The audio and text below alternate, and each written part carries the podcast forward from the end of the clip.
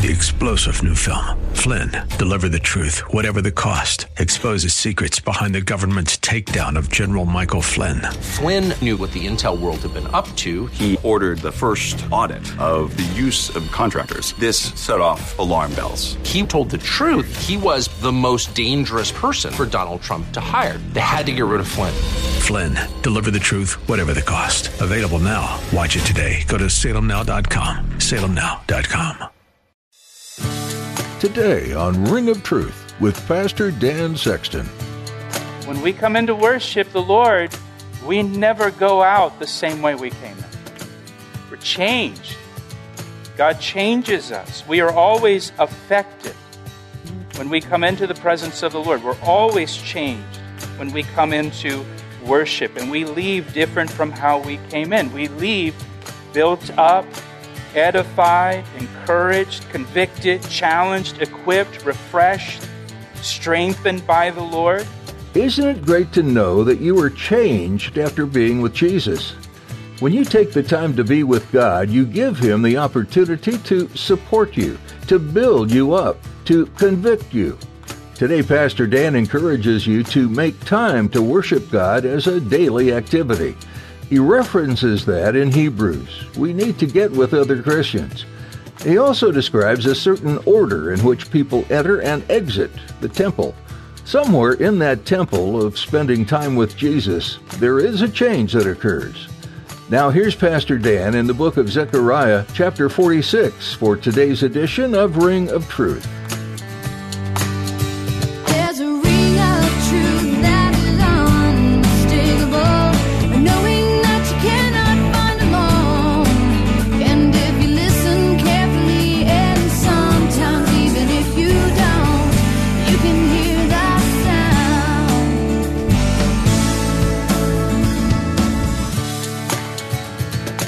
God's faithfulness to his people, that he hasn't, he hasn't forsaken them.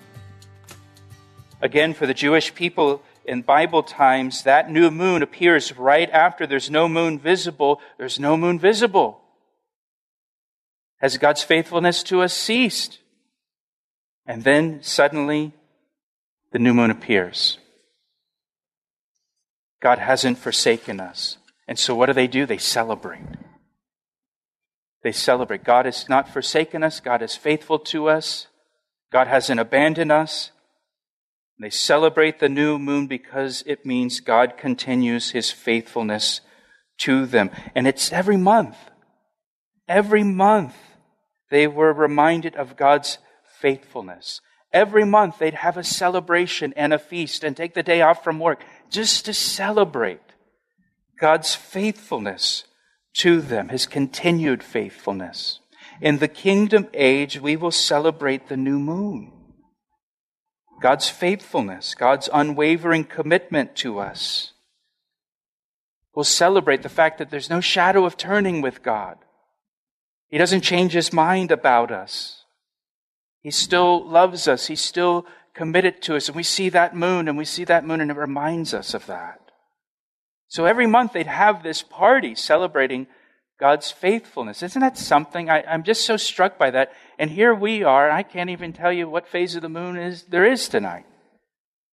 But every every month they watched for that new moon to appear so they could celebrate God's faithfulness. Notice in verse 2, back in Ezekiel 46, verse 2, the prince shall enter by way of the vestibule of the gate from the outside and stand by the gatepost. The priest shall prepare his burnt offering and his peace offerings. He shall worship at the threshold of the gate, and he shall go out, but the gate shall not be shut until evening. And we've talked about this prince that's mentioned here. I think he's mentioned uh, 14 times in these few chapters here.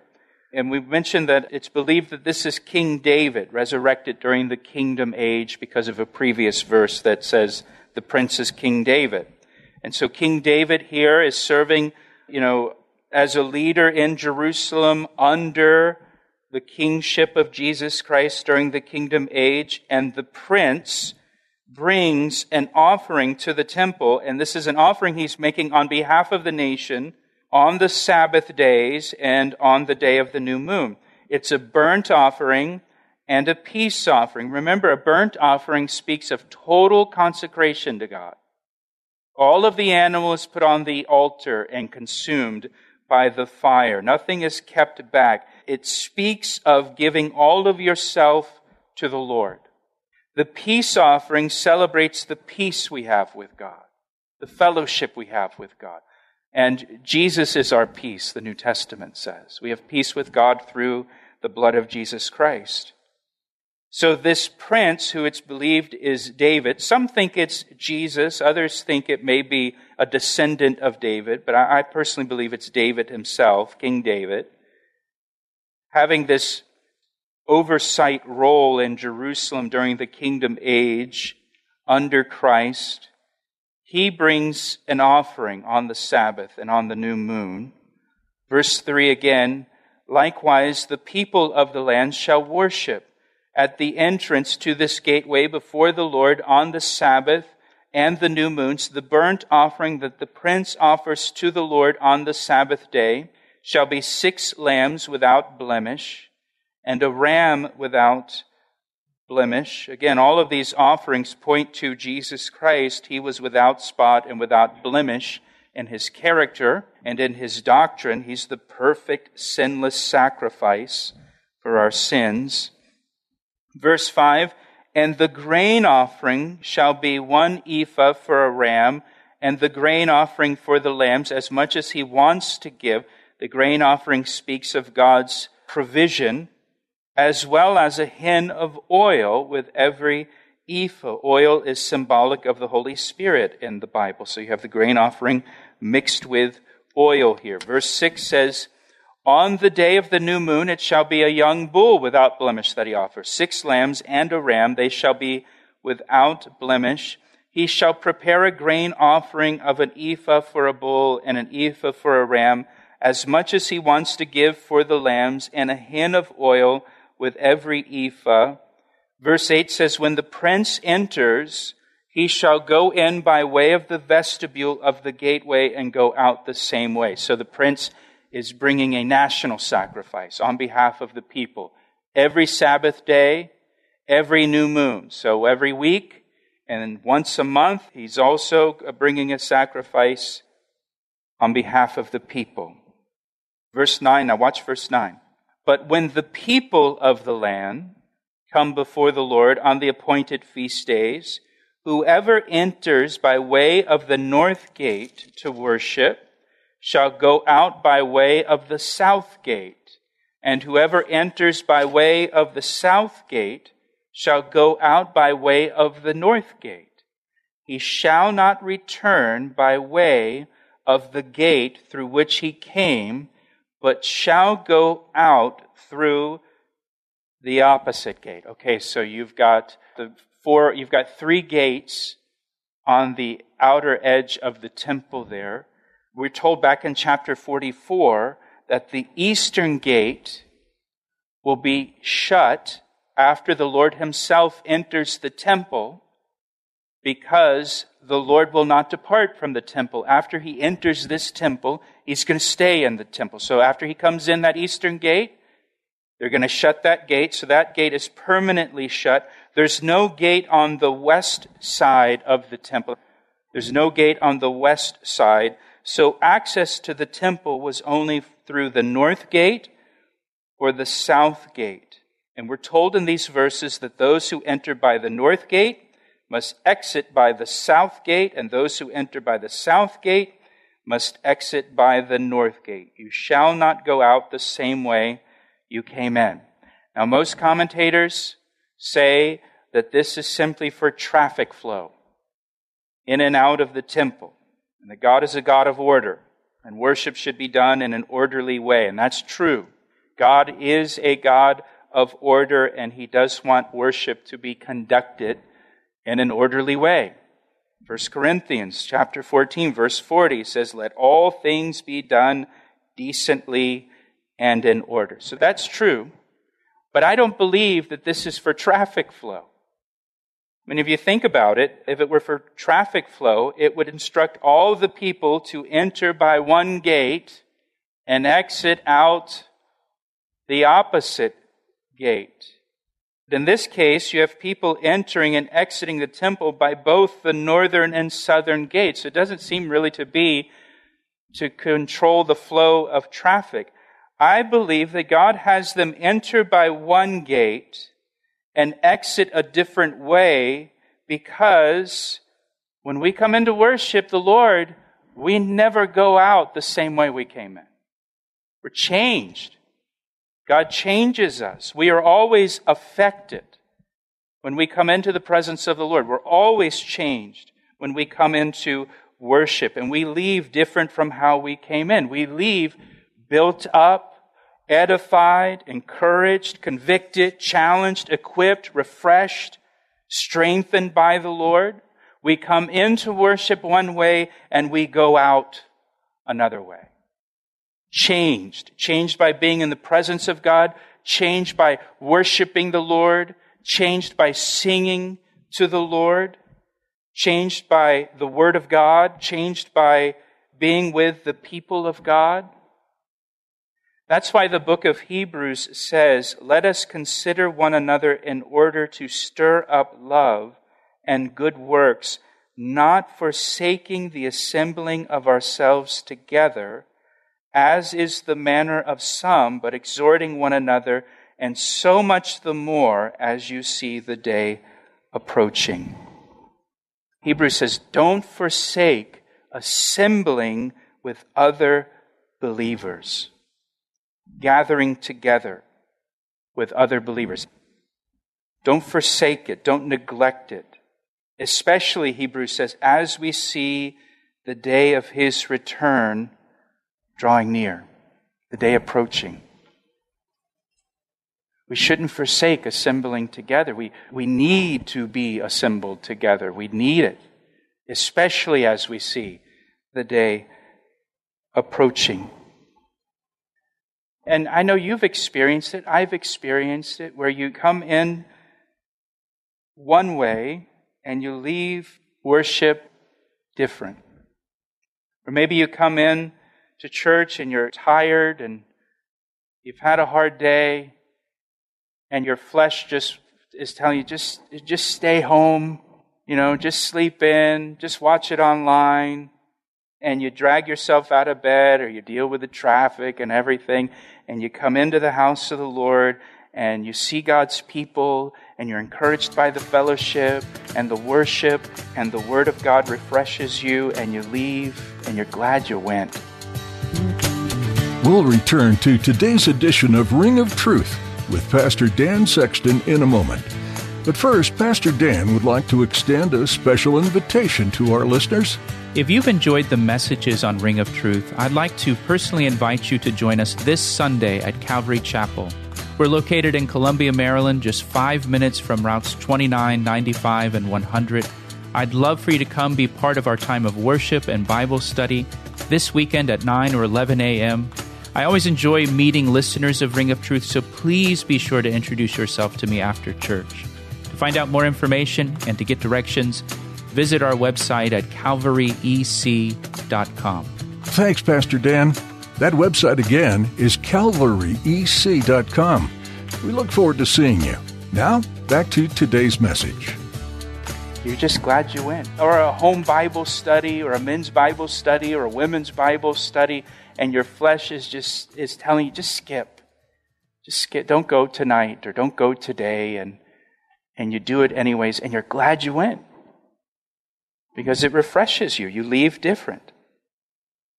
And so in the temple, literally, you were to leave a different way. You were to go out a different way than how you came into the temple. In verse 10, look at verse 10. It says, The prince shall be in their midst. When they go in, he shall go in. And when they go out, he shall go out. So this prince, who I believe is King David, right? He'll be in the midst of the congregation that gathers in the temple during the kingdom age for the Sabbath day and the new moon and the different feasts. As a leader, he is a leader who's not separate from his people, he's a leader who's not some kind of like elitist ruling class politician, right? Who lives by a different set of rules than the people. as we often see today. He'll be part of the crowd. He's worshiping the Lord with everybody else. He's truly a leader among the people. Again, I believe it's King David. And if it is King David, I'm reminded of when David was king over Israel and he brought the ark back up to Jerusalem. Remember that story in 2 Samuel chapter 6? As they brought the ark up to Jerusalem, it says that King David was in the midst of the crowd and it says he's wearing a linen ephod. He has stripped down to his undershirt and it says that he is dancing with all of his might before the Lord. And it says he was leaping and whirling around before the Lord and shouting with joy and blowing a shofar. The king, the king of Israel, is right. He's on his undershirt, his t-shirt, and he's dancing with all of his might, just a dancing machine there, and he's twirling around, and he's shouting for joy, and he's blowing on this horn with all of the people there. And remember, his, his wife looks out the window of the palace and sees David and what he's doing. And it says that his wife despised David because he looked so foolish, being the king, dancing around in his t shirt, blowing a horn, looking like a fool in front of all the people. And when he came home, it says that his wife said to David, you know, basically like, well, weren't you something out there, king of Israel? Dancing with all your might in front of the people like those. She's embarrassed. Remember what David said? He said to his wife, Oh, I, I can be much more undignified than this. I can even look foolish in my own eyes, is what he said to her. You haven't seen anything. You think I look foolish now. Wait to see how I'm going to dance before the Lord. David didn't care how foolish he looked. He was dancing for the Lord. He wasn't dancing for the people. And here in the kingdom age, this prince who is David, he's going to be in the midst of the congregation gathered there in the temple, just in the crowd with everyone else. Maybe you'll end up standing next to David and the King David, he's King David right there twirling around next to you, dancing his head off. I also see a picture of Jesus Christ in this. The fact that this prince is in the midst of all the people because Jesus said, wherever two or three are gathered in my name, I'm in the midst of them. Jesus likes to be in the midst of his people. He likes to be in the midst of his people. In Revelation, we see Jesus walking in the midst of the churches. He's just walking around in the midst of the churches, inhabiting the praises of his people, the Bible says. And so this prince is there and he's in the midst of the crowd as they go into the temple and as they go out. He's just in the mix. Verse 11 says, At the festivals and the appointed feast days, the grain offering shall be an ephah for a bull, an ephah for a ram, as much as he wants to give for the lambs, and a hin of oil with every ephah. Now, when the prince makes a voluntary burnt offering, so it's not required, or a voluntary peace offering to the Lord. The gate that faces toward the east shall then be opened for him, and he shall prepare his burnt offering and his peace offerings as he did on the Sabbath day. Then he shall go out, and after he goes out, the gate shall be shut. You shall look daily make a burnt offering to the Lord of a lamb of the first year without blemish. You shall prepare it every morning and you shall prepare a grain offering with it every morning, a sixth of an ephah and a third of a hin of oil to moisten the fine flour.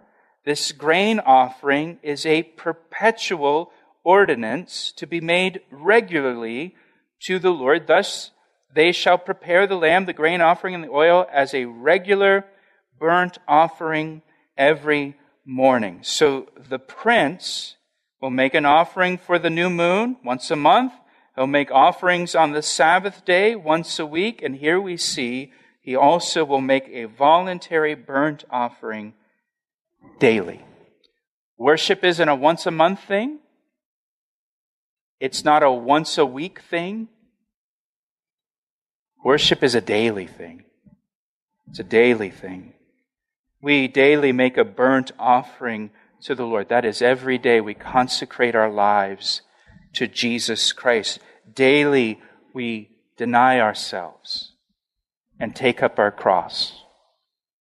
As the Apostle Paul says, I die daily, every day. We make ourselves a living sacrifice to the Lord every day.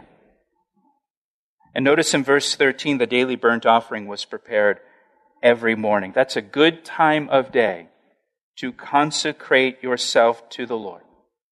Every morning, start your day with Jesus Christ. Start your day by surrendering yourself afresh to Jesus. Start your day by taking up your cross. Begin your day that way. Verse 16 Thus says the Lord God if the prince gives a gift of some of his inheritance, some of his land, remember we talked about his land, I think, last week, to any of his sons, it shall belong to his sons. It is their possession by inheritance. Now, this is one reason why this prince cannot be Jesus Christ, as some say that it is, because Jesus didn't have any children. This prince has sons. We saw in a previous chapter that the prince makes sin offerings for himself. Jesus was sinless, he was without sin.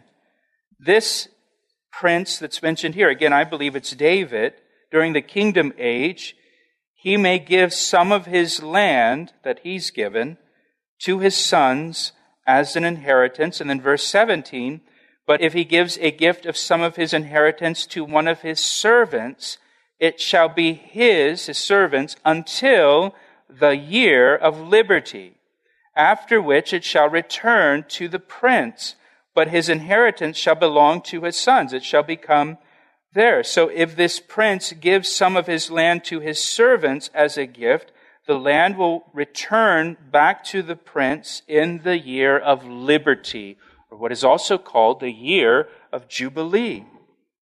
So the year of Jubilee will be celebrated in the kingdom age. Remember, the kingdom age lasts for a thousand years. And so in the kingdom age, they'll celebrate the year of Jubilee. You know, some of the worship songs in recent years mentions the year of Jubilee, uh, and maybe you're not familiar with what you're singing about in that song. The year of Jubilee is described in Leviticus chapter 25 if you're taking notes. And as far as we know, the year of Jubilee was never observed by the Jewish people in Bible times, which really speaks of the hardness of their hearts, that they were not willing to observe the year of Jubilee. The year of Jubilee was supposed to be celebrated by the Jewish people every 50th year. And in the year of Jubilee, everyone's debt was canceled all slaves were set free, and all land and property returned back to their original owner. Again, it's described in Leviticus 25. That's also why it's called the year of liberty, because you're set free from your debt. If you're a slave, you're set free. Any property that you've had to sell or that you've lost in some way because of hard times or mismanaging your money, all of that comes back to you, comes back to your family. It was a way of giving everyone a fresh start. He asked me how I truer than the finest crystal. You've been listening to Ring of Truth with Pastor Dan as he teaches verse by verse through the book of Ezekiel. Ezekiel was a prophet of God, and though he was faced with the difficult job of speaking hard truths, he also spoke of great hope. Even though the Israelites were constantly disobeying God, God was still faithful to them and offered a way of restoration. This is what Ezekiel so boldly proclaimed, and this is what God also offers to you. If you'd like to learn more about Ring of Truth, we encourage you to visit our website at calvaryec.com. You'll also find information about the church behind this ministry, Calvary Chapel, Ellicott City. We have a heart for spreading the gospel message to all we come in contact with, and all are welcome to come and worship with us at our location in Columbia, Maryland. If you're ever in the area on a Sunday morning, we'd love for you to join us for a time of worship and Bible study. We'll study God's Word together and strengthen each other through prayer and fellowship. Come by and meet Pastor Dan and all of us here at Calvary Chapel, Ellicott City. For service times and location information, visit calvaryec.com or give us a call at 410 491 4592. Once again, that number is 410 491 4592. That's all we have time for today, but be sure to join Pastor Dan as he shares more from the book of Ezekiel on the next edition of Ring of Truth. I see the signs and I recognize the hands that crafted them. Well, I know because I know his voice, and it only takes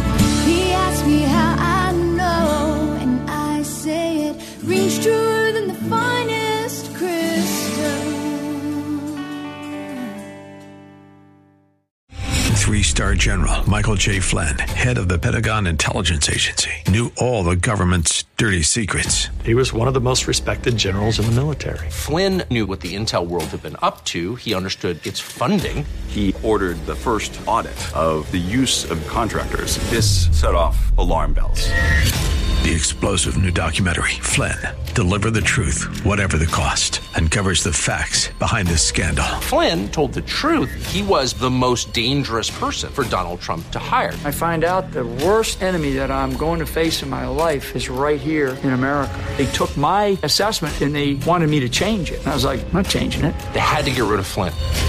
With in depth interviews, archival footage, and never before seen personal records of the man behind the headlines. I just felt like I was drowning. Flynn, Deliver the Truth, Whatever the Cost. Available now. Watch it today. Go to salemnow.com. Salemnow.com.